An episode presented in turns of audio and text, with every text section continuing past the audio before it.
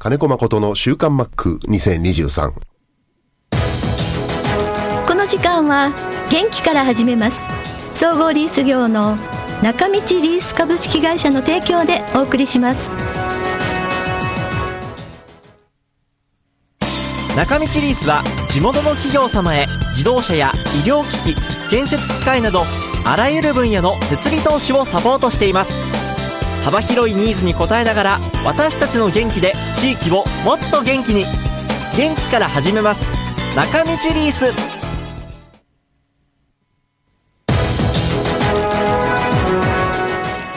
週刊マックは札幌市西区のコミュニティ FM 三角山放送局が FM76.2MHz でラジオ放送インターネットスマートフォンでもお送りしています。おはようございます。安村麻里です。11月24日金曜日今週の週刊マックは火曜日今週の火曜日の21日に収録した音源からお送りしますアジアプロ野球チャンピオンシップの振り返りと対戦相手の韓国について話していますではどうぞえー今日は11月21日の火曜日なんですが、週刊マックの収録ということで、マックと電話がつながっています。マックおはようございます。おはようございます。えっ、と、21日ということで、まあ、やっぱりこの話題からですね、アジアプロ野球チャンピオンシップ終わりました。お疲れ様でした。お疲れ様でした。よかったですね今年のプロ野球はすべて終わった感じですかね。そうですね。はい。うん、楽しませていただきました。ねえよかったですね。よかったですね。はい。はい。まあ、4カ国総当たり戦ということでしたが、そうね。はい。まあ、前回が第1回が稲葉監督の初陣。はい。うんで、今回の第2回大会になるんですね。この24歳以下、はいプロ入り3年目まで、はい。うんオーバーエイジは3人までっていうチーム編成。ね。そうだね、やっぱこの時期って、来てくれた選手、本当お疲れ様でしたって感じですね。そうですね。はい。うんまあ、すごくみんな、あの、持ってる良さ、はい。うん、まあ、しっかり発揮してくれたんじゃないかと。うんいろいろとありましてね、狙いが、この大会はやっぱり。うん。狙いが。はい。うん。まあ、今年 WBC で始まりましたけど、はい。当然、あの、この先も国際大会あったとしても、うん。そのメジャーの選手が出れる大会っていうのは限られてると思うんです。うんうんうんうん。だから国内の選手たちで侍ジャパンのユニフォームでやっぱり世界一はい。の、うん取りに行かなきゃいけないという、うんある意味、うんまあ世代交代的なはい。タイミングではあるのかなと。世代交代っていうかやっぱつなげていかなきゃいけないんで、ああ、これをね、そうですね。はいうんうんうん。で、そのにちょうど2017年にこのアジアプロ野球 APBC がありまして、はい。でその時の選手の半分ぐらいが大体、その後、それぞれのチームでやっぱり柱になってええ、えでその中のまあ3人ぐらいの選手が、えー WBC まで。たどり着いたと、はい。うん、侍ジャパンの常連としてね。はい。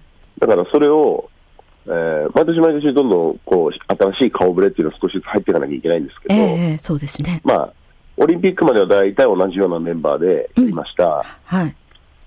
で、そこから、えーメジャーリーガーも含まって、うんえー WBC まで来ましたってやってたんで、はい。次の世代っていうのがなかなか入ってきてなくて、うんうんうん。うんだから今度、えーまあ、僕はオリンピックに野球復活することはないと思ったんだけど、はい。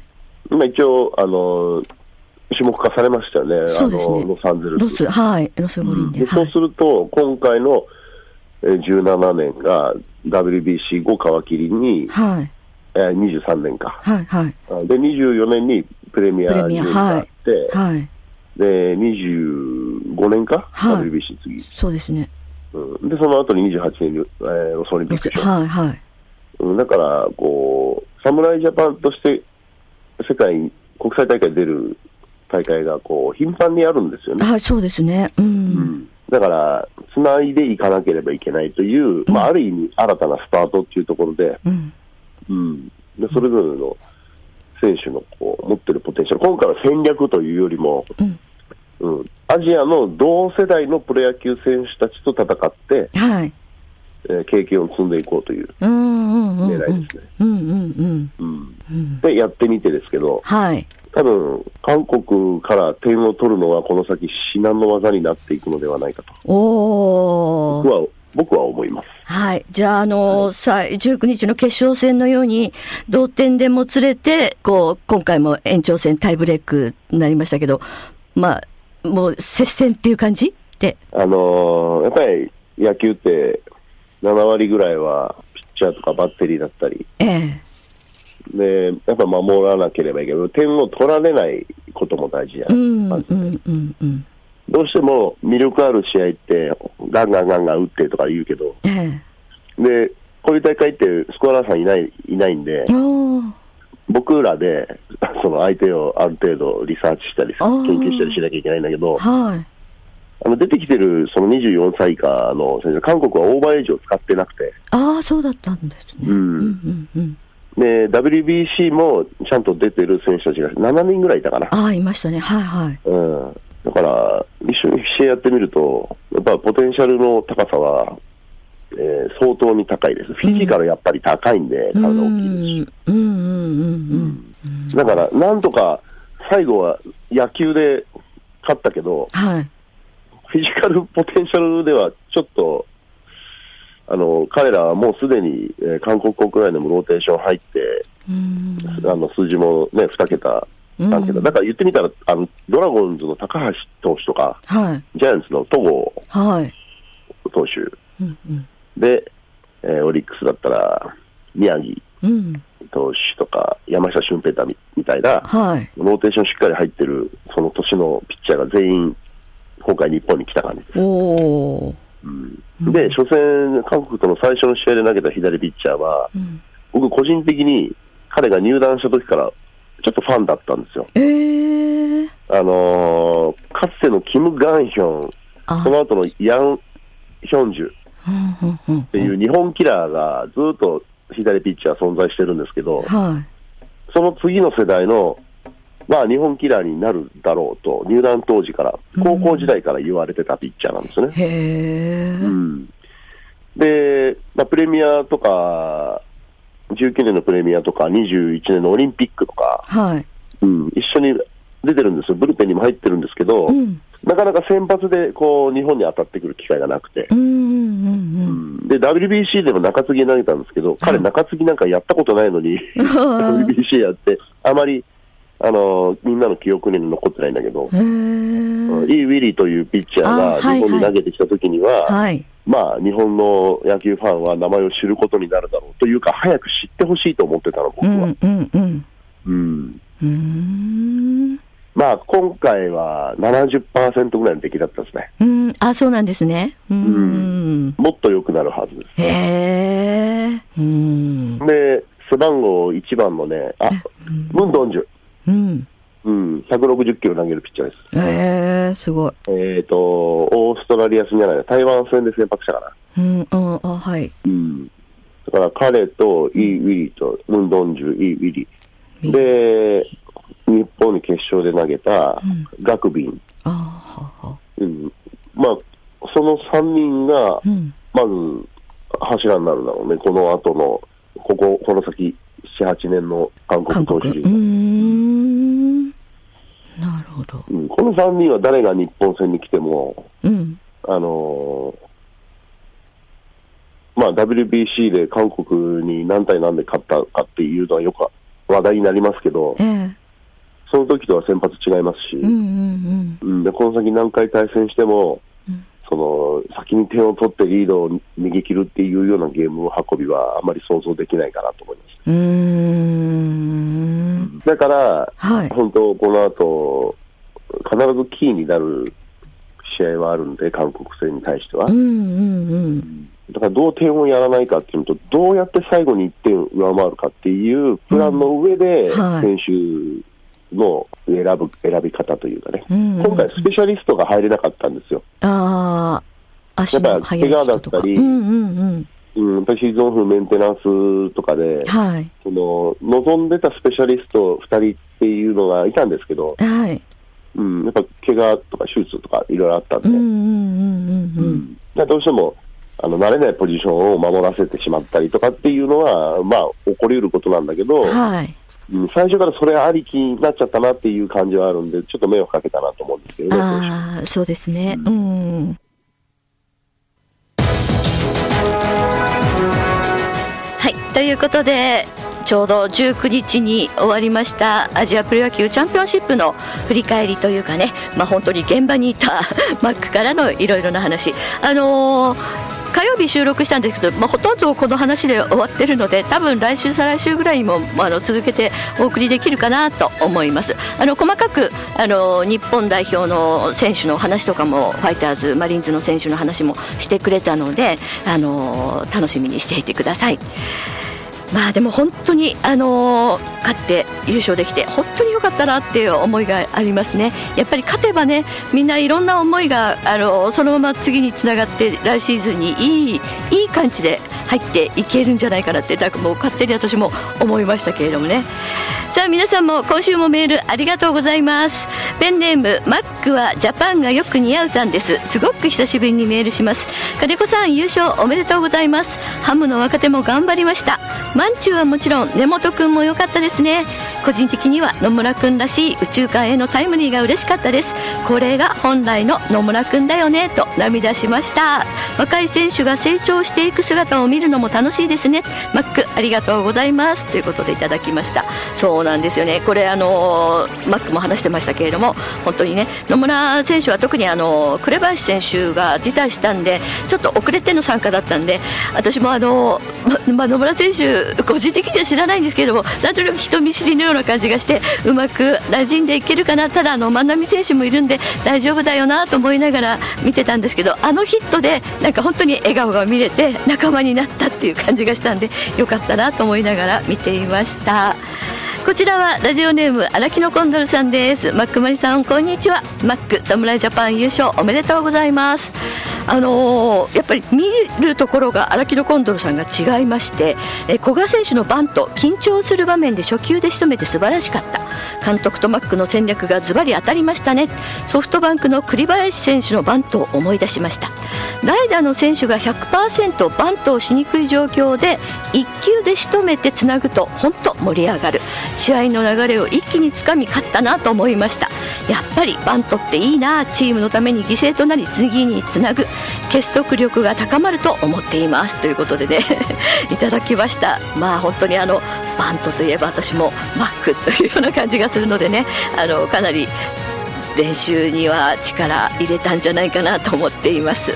そうなんですよね。あのいろんなことを言う人いますね。バントは逆にあの1ワンアウトと取られちゃうのでっていうこともありますけどもでも私もあのバントって簡単そうに見えるけどものすごく難しいっていうのをよく、ま、マックから聞いてるんであの場面にできたのはすごいなって思って見ていました。こちらは、えーとアジアプロ野球チャンピオンシップ優勝おめでとうございます2023シーズンを最高な形で締めくることができましたねということで釧路町のサットさんからいただきました。サットさんは早く2024シーズン始まらないかな開幕しないかなっていただきましたけど まあね、えー、とマックも話してましたけど19日でプロ野球すべての終わりました。今年は本当にあの濃かったからですよね。特にあの亡くなって野球見られないっていうなんかこう喪失感というかね。まあ、WBC から始まったんでこう本当にあの私たち野球ファンとしては長く楽しませてもらったシーズンでなかなかこんなシーズンはないと思います。そして三重ママさんからもいただきました。えー金子ヘッドコーチアジアプロ野球チャンピオンシップ全勝優勝おめでとうございます。若手中心の偉人で難しいこともたくさんあったと思いますが素晴らしい結果が出て本当に良かったです。この後はゆっくり休んでください。お疲れ様でした。そしてこちらは豊平区の優子さんです。マック侍ジャパンアジアチャンピオンシップ優勝おめでとうございます。お疲れ様でした。ゆっくりお休みできてますか？あのー火曜日の段階ではですねまだ いろいろな整理があったり手続きがああったりとかあの先延ばしにしてることがあったりとかでまだゆっくり休んでいないようです。これからでしょうねきっとね。うん。そして、えー、やはりファイターズの選手たちが活躍したのが一番嬉しかったです。ということで WBC からシーズン始まった牧選手には長いシーズンしっかり体のケアして休んでもらいたいものです。ということでねいただきました。そうなんですよね。牧選手は本当に頑張りました。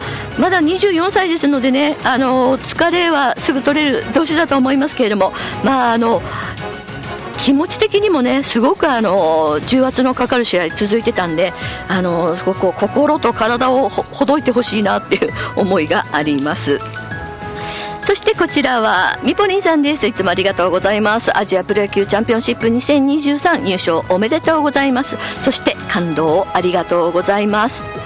えー、今回の大会は選手一人一人の成長がよくわかる大会でした。初めは若さが見えて緊張した表情だった選手たちが最後は自信を持ってプレーしていましたね。侍ジャパンに初めて選ばれた選手たち。適材適所でそれぞれに活躍させチームとして作り上げた首脳陣の手腕は素晴らしかったです。また魅力的なチームの誕生です。井端ジャパンの未来も明るいですね。ということでいただきました。でミポリンさんからところで来週の「週刊マック」は900回記念でしょうかということでいただいたんですが900回なんですが特に記念ということはないと思いますのであのさらっとまた あの、まあ、900回だねっていうことで901回2回とまたあの進んでいけたらなと思うような感じで今は過ごしています。えー、こちら続いてロコさんです。いつもありがとうございます。今日はお仕事で函館にいます。なんか先週盛岡からっていうメールもあったんでもう本当にあちこち忙しく飛び回っているロコさんですがただいま雨。これから雪が降ってくるといったお天気ですということでまああの気温ももう乱高下っていうか昨日はもう平年山口20度まで行ったんですよね。そんな中で今日はもう本当に1桁ですので体調管理気をつけてください。日韓戦決勝優勝おめでとうございます。やっぱり侍ジャパン強いところを見せてくれましたね。マックコーチも大役を得られて一安心しているところではないでしょうか。ということでね。そしてロコさんはじめ他の方も来ていますけれども昨日はファンフェスまあ、F フェスですね、えー、そこに行ってきましたということでロコさんも行ってきて楽しんだようです。清宮選手のファイターズガールに変身とっても可愛らしかったですということで今日もあのツッツさんからも話聞いたんですがあれが一番 清宮選手のファイターズガールがもう本当になりきってあれが一番最高だったっていう話感想を話してくれましたけれどもね、えー、最後の種目エスコンフィールド360度チームリーダーの松本選手上沢投手のデッドヒートビデオ判定になって上沢投手が今川選手からのたすきをもらわず負けオチが面白かったです。ということで新ユニフォームの発表黒地にエスコンフィールドが胸に今までにないデザインでした。このユニフォームを着て来年は勝利を重ねて優勝へと行きたいですね。ということで限定ユニフォームも発表されたということでしたけれどもね。なんかアメリカの制作会社だったんですけれども、まあ、あのエスコンフィールドがデザインされたユニフォーム、うん、なかなか黒であのいいなとは思いましたけれども北海道日の人のデザイナーが良かったなって個人的には思いました、えー、3万人以上の方があのファンフェス F フェスで盛り上がったようです。ファイターズ以外も昨日があのファンフェスのチームも多かったですし、まあ、皆さんご存知のように日本一に輝いた阪神タイガース、まあ、リーグ優勝したオリックス。優勝パレードが行われてなんと100万人のお客様だったということですごいですね。さすが。関西は大盛り上がりだったようです。そしてこちら玉川さんからもいただきました。玉川さん心配してますけれどもあの玉川さんの大ファンな菅さんがお亡くなりになったということでね本当にあの、えー、心配してましたけれどもあの曲はずっと聴いていけるのであの玉川さんも悲しむことは分かりますけれども前向いていきましょうね。あの私も菅さん大好きでした。本当に残念残念で残念で仕方がありませんけれども、えー、ね。こんなこともこんな悲しい悲しい悲しんでから前行きましょう。何と言っていいか分かりませんけれども「週刊マック」あのこの後も続いていきますので野球は終わりましたけれども皆さんからいろんな質問メッセージお待ちしています。中道リースは地元の企業様へ自動車や医療機器建設機械などあらゆる分野の設備投資をサポートしています。幅広いニーズに応えながら私たちの元気で地域をもっと元気に。元気から始めます。中道リース。この時間は元気から始めます。総合リース業の中道リース株式会社の提供でお送りしました。